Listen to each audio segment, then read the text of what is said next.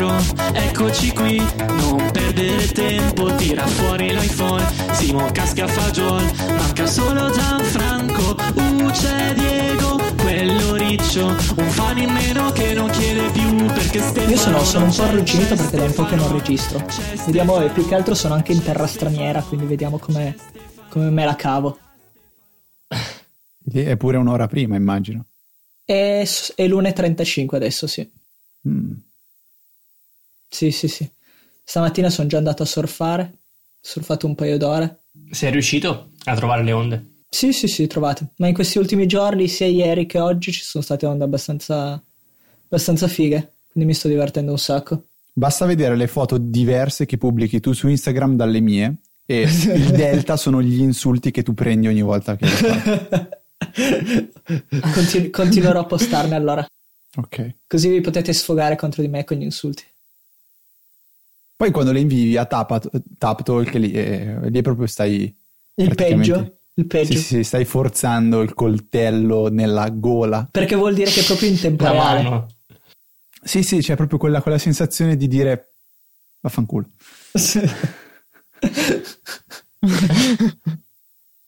Te la spassi, dai. Sì, abbastanza. No, un po', un po' sto studiando, sto facendo la tesi. Eh, infatti Sto, sto sto- aspettando io che arrivi. sto facendo una mail. cosa su merger. La mail te l'avevo già mandata. Sì, sì, però la, la prima bozza... Ah, ok. Che poi avevo fatto, non so se vi avevo aggiornato, avevo fatto un pivot pazzesco. Perché il relatore mi aveva detto no, su Apple l'hanno già fatto in tanti, ah, bla bla bla. E quindi Ah. sto parlando dei mergers and acquisitions, l'impatto sull'innovazione. No, non lo sapevo. No, nemmeno io. No, allora non lo sapevo neanche. Ok, perché mi ha fatto, fatto fare questo giro il relatore, parlerò di questa cosa che comunque è un argomento interessante e mi concentrerò su Apple, Google, Amazon e, e Facebook, sulle loro acquisizioni e su come le loro acquisizioni vanno ad impattare il potenziale innovativo, bla bla bla bla bla delle aziende. Quindi adesso sto compilando una storia, uno storico di tutte le acquisizioni delle aziende ed è una cosa... Cioè uno direbbe tra Crunchbase e Wikipedia c- ce l'avranno una storia coerente.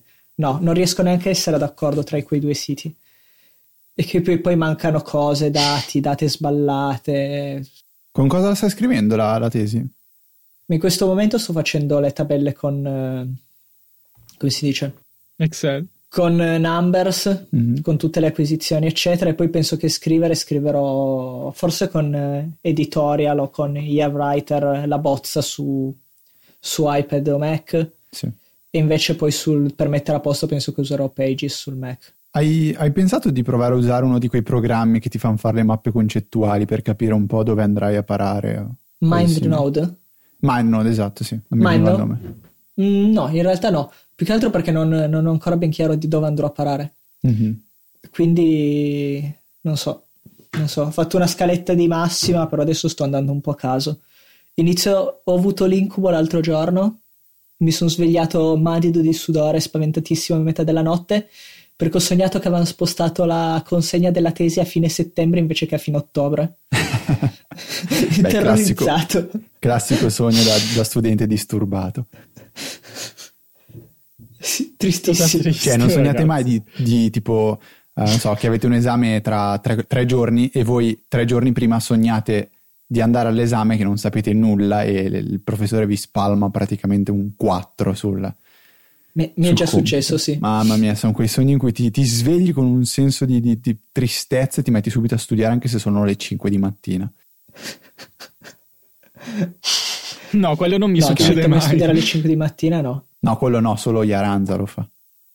Yaranz, ah beh, perché lui va a dormire presto. Ah no, aspetta questa che è Yaya Aranza, perché l'ultima Yaya volta che ho, che ho menzionato Yaranza tipo era un tipo di due metri di colore muscolosissimo, ho detto no. no, non era lui, forse. Per me, per me è stato per anni Giagia Ranza, finché invece non... Anche, anche secondo... Cioè io continuo a chiamarlo Io lo così. chiamo Jacopo in realtà. Jacopo, sì sì. Jacopo è bello, è facile, facile da ricordare. Mm. Ma io direi che potrebbe essere anche già iniziata la puntata e siamo partiti in medias res. E ma io non ho sentito la, la canzoncina, quella...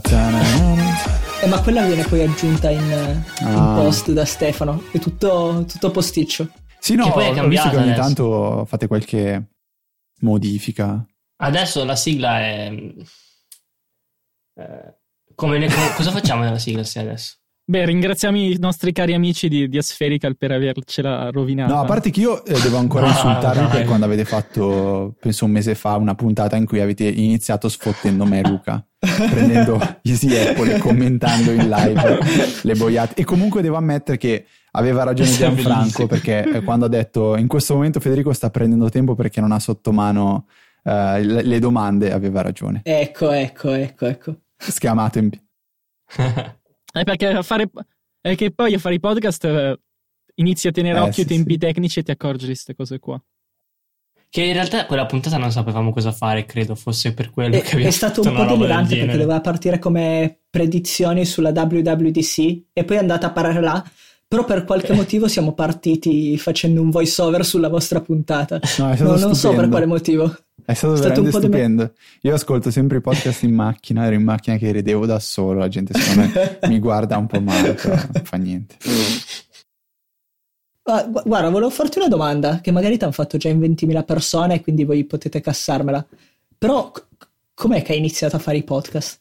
Gua- ehm, nella puntata zero di Apple diciamo che era una fredda giornata di dicembre in cui ci siamo messi davanti al computer io e Luca, abbiamo aperto GarageBand, abbiamo cliccato su registra e ci siamo messi a chiacchierare di un paio di, di boiate.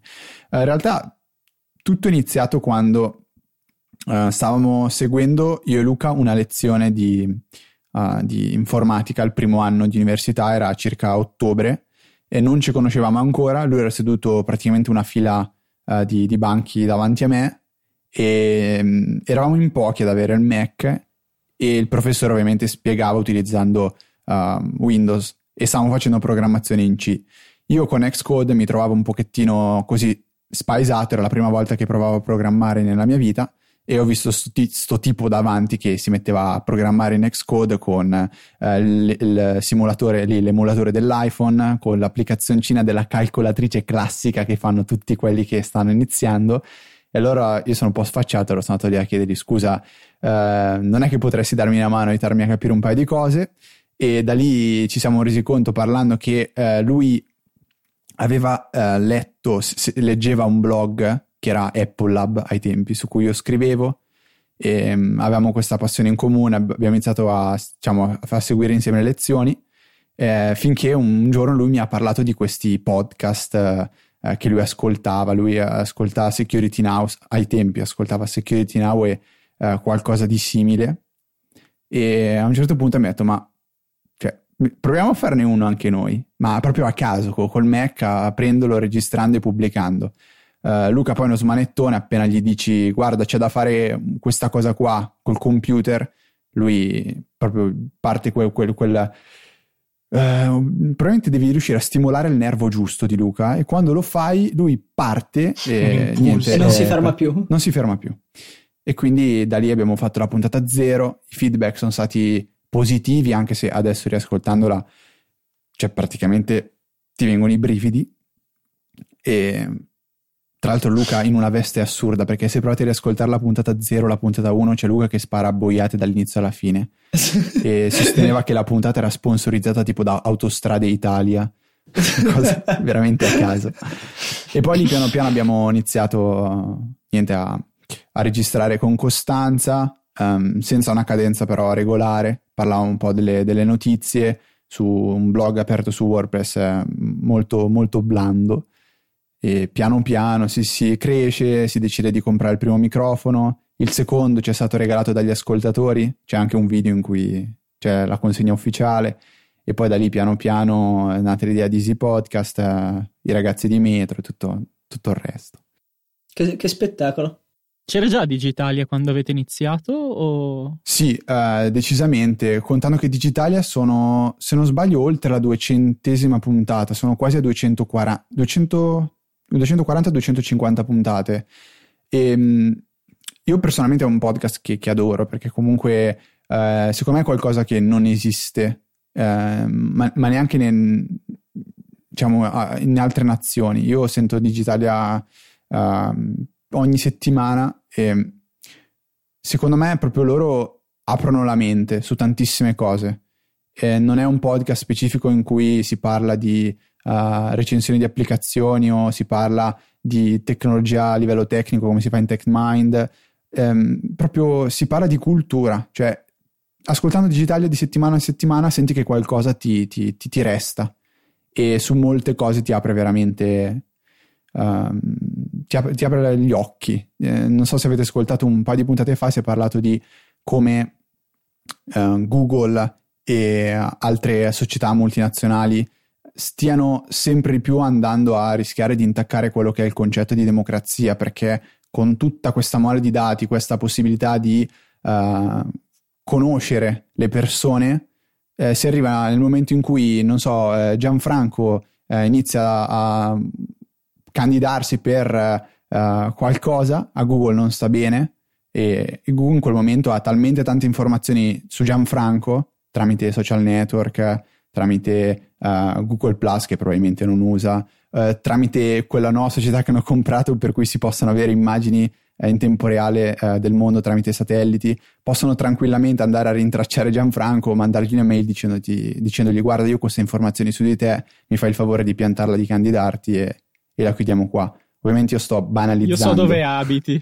Una cosa simile. Comunque sto banalizzando, la puntata è bellissima, se volete poi vi, vi, vi linko, vi, linko, vi dico esattamente qual è, così potete andare ad ascoltarla. Comunque sì, la risposta è sì, Digitalia c'era. Ok, grazie. Un'altra piccola curiosità. Com'è nato invece il fatto di utilizzare Twitter come piattaforma di interazione e poi di aggregazione per quanto riguarda il gruppo dei fan? Uh, è nata perché vi siete appassionati e avete scoperto Twitter che ha fatto il boom nel frattempo? È stata scelta? È capitata?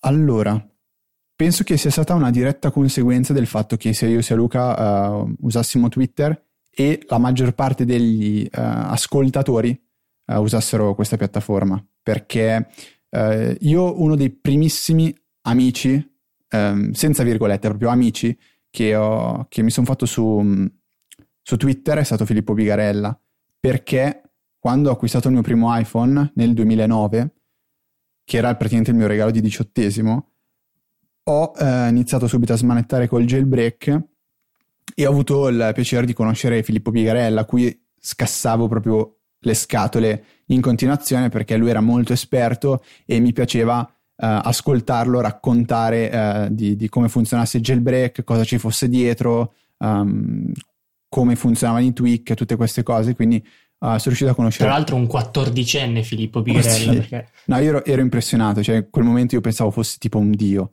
perché vedevo un ragazzo di 14 anni che aveva delle conoscenze che tu a 18 non, non, non immaginavi neanche di, di, di, poter avere a quell'età lì.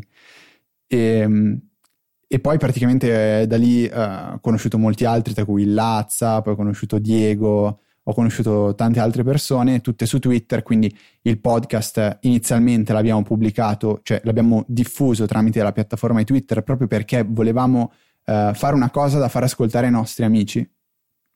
E quindi Twitter è stato uh, il primo canale di distribuzione in realtà, più che iTunes per, per Easy Apple.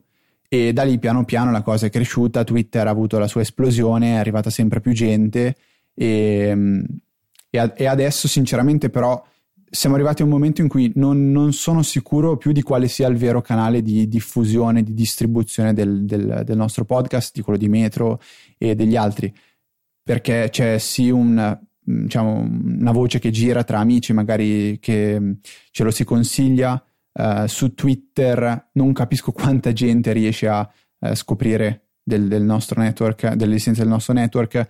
Facebook è forse quella ancora meno um, utile in termini di, di pubblicità. E, però Twitter diciamo sia stata un po' la, la, diretta conseguenza di tutto questo. Io Twitter quando, quando mi sono iscritto se non sbaglio, proprio quando ho acquistato l'iPhone settembre 2009, non, non lo usavo per niente. C'erano un paio di pornostar che seguivi e basta. Mi piace molto quello che hai detto sul fatto che questi podcast, e parlo anche per me, penso per Metro, sia la sensazione non di parlare ad un audience, ma di parlare con degli amici. Non so come dire, cioè di, il fatto che sia subito, soprattutto condiviso nelle cerchie di Twitter e tra persone che bene o male si conoscono anche solo online, mi fa sentire come se stessimo parlando con degli amici. Eh, è vero, anche se è, è, molto difficile da fare, mm, cioè è molto difficile quando si registra, quando si preme rec su, su, sul Mac, eh, dimenticarsi del fatto che si stia registrando una puntata che poi verrà pubblicata. Mm, io spesso faccio fatica a tuttora, dopo quattro anni, faccio fatica a dimenticarmi di essere eh, registrato. E spesso si tende a diventare poco naturali, a trovare frasi forzate per renderle meno colloquiali. Ed è una cosa che piace tantissimo a me eh, di Metro, è proprio che voi invece riuscite completamente a, o meglio, questo è quello che appare a me ascoltatore, riuscite completamente a rendere metro una, una vera e propria chiacchierata tra, tra, voi quattro o cinque quando c'è un ospite. E, ehm, ed è una cosa che mi è, mi, è, mi è piaciuta subito, fin dalla prima puntata di Metro, e che io tuttora adesso faccio veramente fatica, fatica a fare.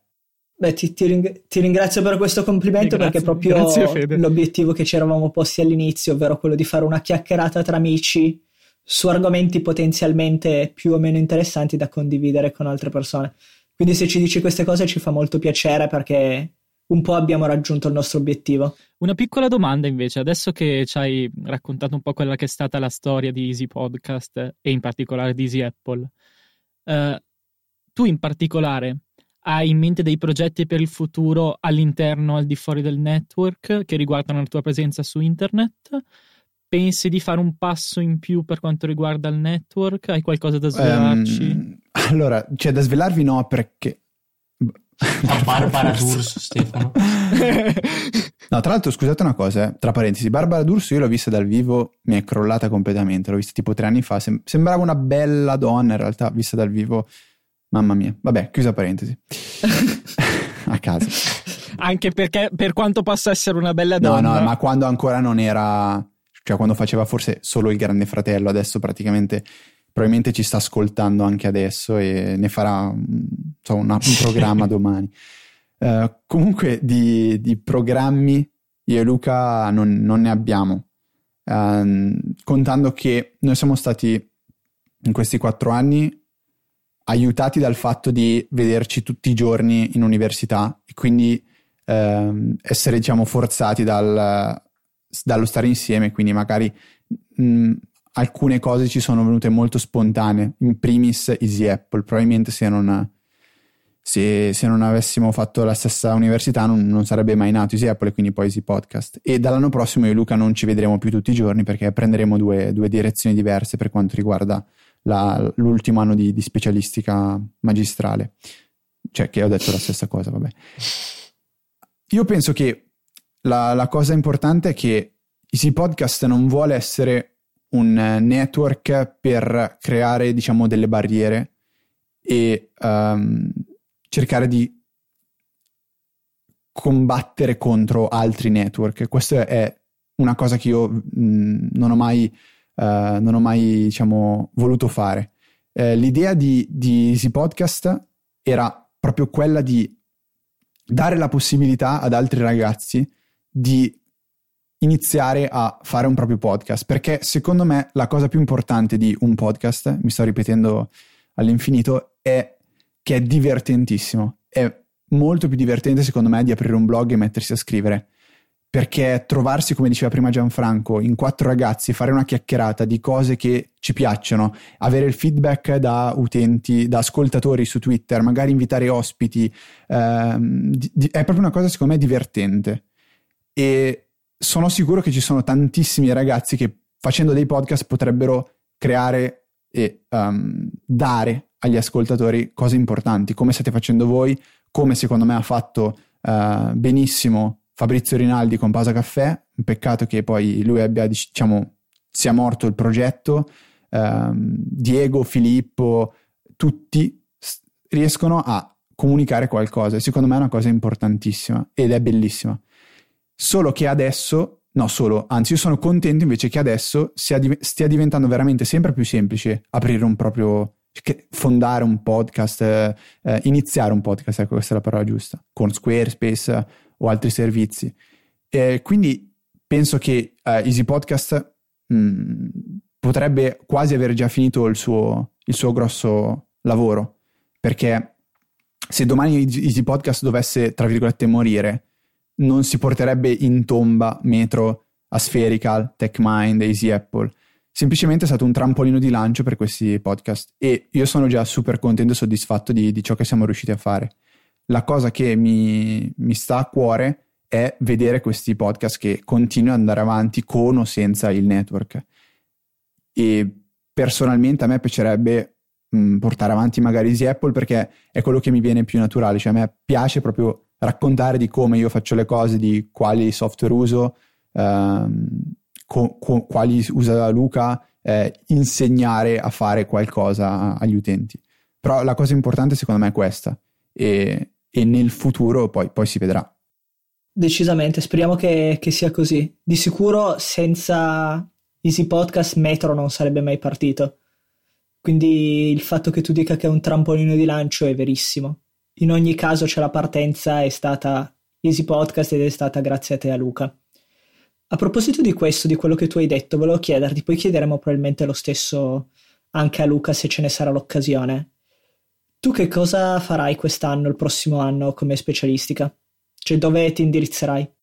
Allora, risposta semplice è farò impiantistica industriale, cioè ho fatto quattro anni di ingegneria meccanica che mi hanno praticamente fatto studiare e imparare soltanto, no, soltanto no, però tantissime formule, dimostrazioni, uh, strutture, studio di strutture, frequenze proprie e tutte robe simili. E per quello che mi piacerebbe poi fare nel futuro, eh, cioè io mi vedo più uno da, cioè in grado di organizzare più che creare.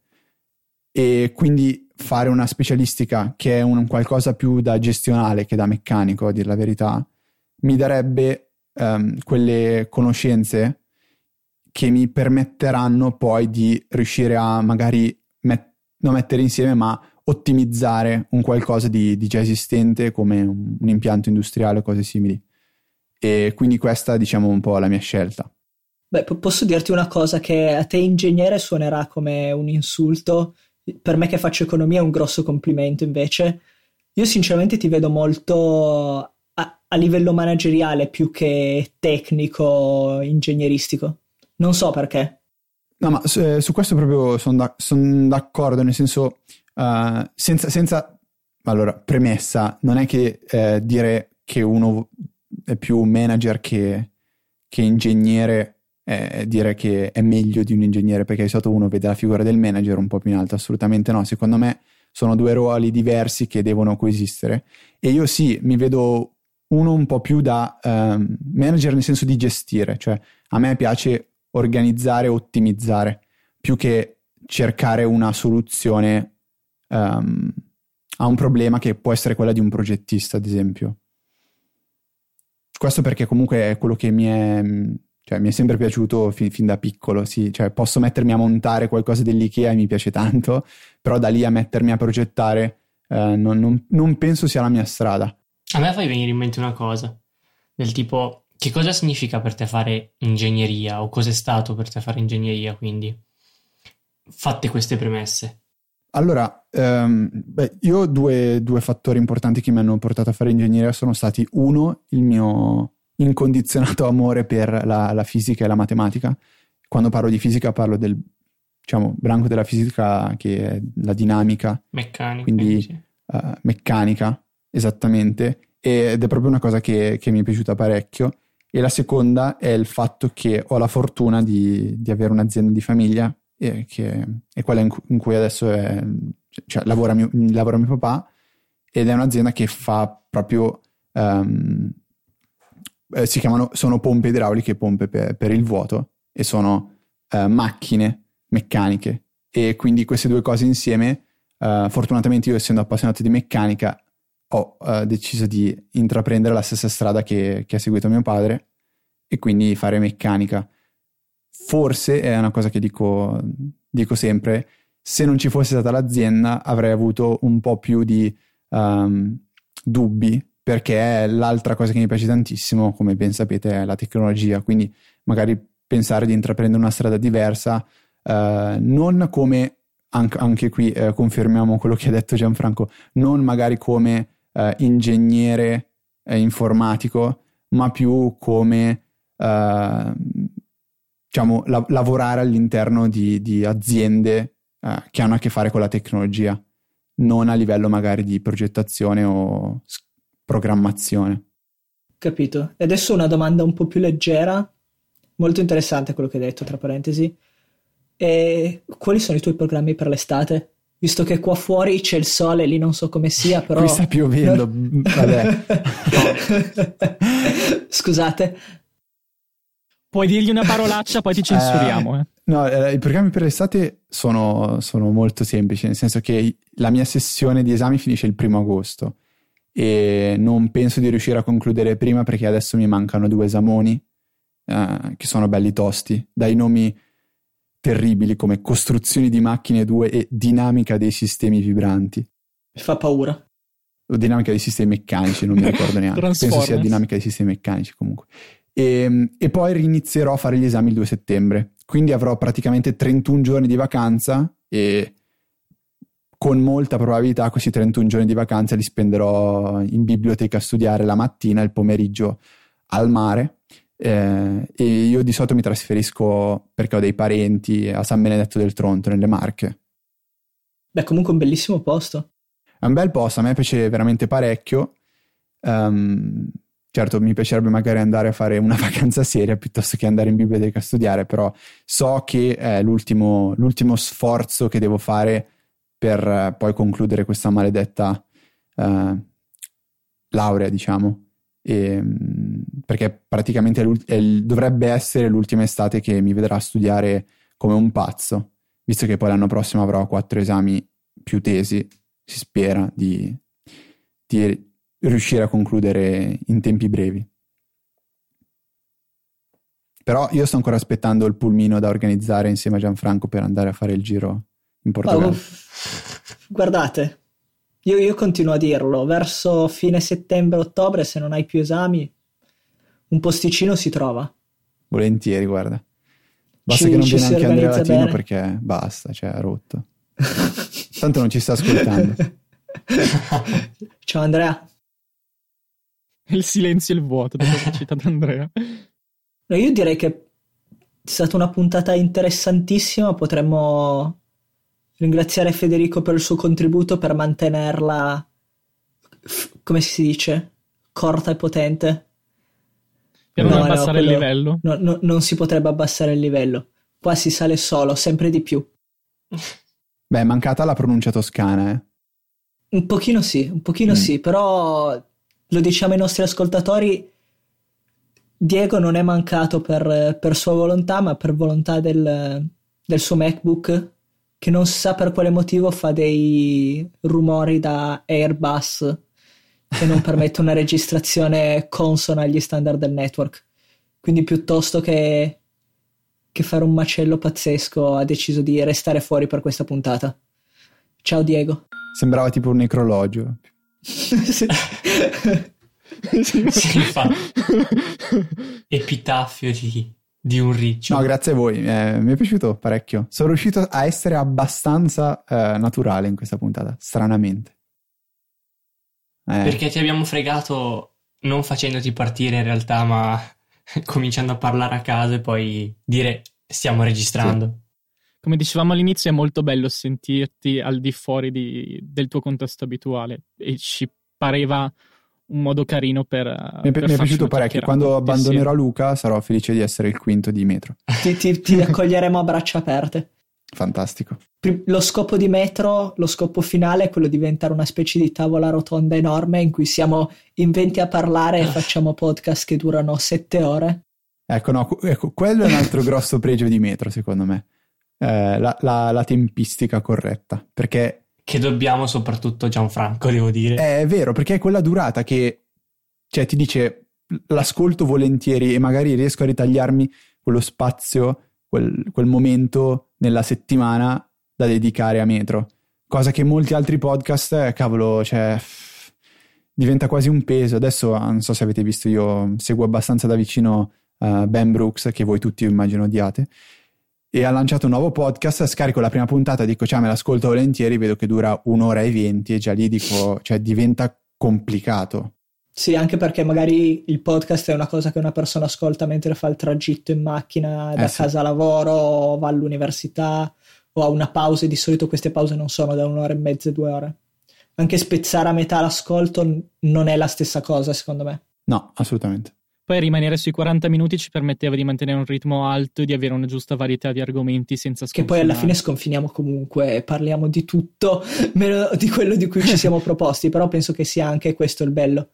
Ma sì, io nell'ult- Proprio nell'ultima puntata di Easy Apple ho spiegato come fare le potenze dei numeri che finiscono con 5, quindi rendiamoci conto di, di quanto abbiamo sconfinato. Voi lo sapete questo trucchetto? No, come si fa? È fantastico. Prendi un qualsiasi numero che finisce con 5 e tu sai che la sua potenza, cioè il suo quadrato, quindi la potenza di 2, è il numero che c'è prima di 5 moltiplicato per il suo successivo e poi gli aggiungi in coda 25. Quindi non so, tipo prendi, eh, non so, 55, il numero che c'è prima di 5 è 5, lo moltiplichi per il suo successivo che è 6, quindi 5 per 6 fai 30 e gli aggiungi 25 in coda, quindi 3025. Basta, Non ci credo, pazzesco. Vi sono esplosi le menti in questo momento. Quindi 25 al quadrato. Giusto. 625. Vabbè, hai rovinato tutto perché lo sapevi già. non dire che l'hai Ah. calcolato perché io ci metto 5-10 minuti anche a calcolarlo con questo metodo. 2 per 3, 6, 625. Due per te Basta. sei- Fantastico. Questa era il mio, la mia chicca. C'è Luca che ti odia per Luca averlo non- detto Luca anche a anche, me. esatto. non diteglielo, però conta meno. Oh. Io adesso questo trucchetto, No, non lo sentirà mai. questo trucchetto adesso lo, lo userò qua per rimorchiare le portoghesi. Dici- Vediamo, di- vediamo se rimangono impressionate da questa cosa. Come si Secondo me dice- sì. Devi fare un video però, tipo quelli di eh, Andrew, quello di L, non so come si dice, tipo Laugh, qualcosa così Ah, su ho, YouTube. ho presente quello che dici, quello che aveva fatto Hai il video con Instagram, con la Sì. mappa, eccetera. Ok. Esatto, è fantastico. Ma a proposito di Instagram, avete visto che l'IKEA ha- sta utilizzando la pagina di Instagram come se fosse una piattaforma web per pubblicizzare i suoi Sì, ho letto, ma non... Se voi andate a cercare su Instagram IKEA, vi trovate come un mini sito fatto con sfruttando i quadratini delle foto. Cosa? Delle? Non ho capito. No, non ho- neanch'io ho sentito. I- Immaginette. Ico- Ah, ok, immaginette, ok. iconcine. Ok, ok. Vabbè, sei perdonato per questa volta. No, c'è, c'è Diego che, c'è Diego che mi sottolinea ogni volta che dico piuttosto che. Perché tutto è nato dal fatto che gli avevo fatto notare su Casual che ogni cosa che diceva alla fine metteva un via come se Sì, stesse sì, via. facendo l'invio. mi fa. Mi fa, e tu dici sempre piuttosto che sta cosa qua di voi nordici che dite sempre piuttosto che quando date le opzioni mi dà sui nervi. Ah, ok, Vabbè. Diego. Non bisogna mai farlo arrabbiare perché Diego è veramente grosso. Eh, Ma Luca Zorzi? ma chi lo vuole? Noi, noi, noi. Chissà dov'è, che ore sono? Sono le... le... 3 Tre ore. e 3 dieci. 8. Adesso io, fer- io fermerei questa registrazione addirittura. Però una cosa prima, fate a Luca la domanda su, su Luca Bomber, Luca Bomber di Verona, per favore, fatelo per me. Sì, sì, sì, Quella sì, sì, simpatica pagina chiedetegli su Facebook. Com'è nata questa cosa di Luca Bomber e, e se è vera e se rimorchia così tanto. Va bene. Ok, Dai, dai, fermiamo la registrazione, ok? Ok. 5, 4, 3, 2, 1, stop.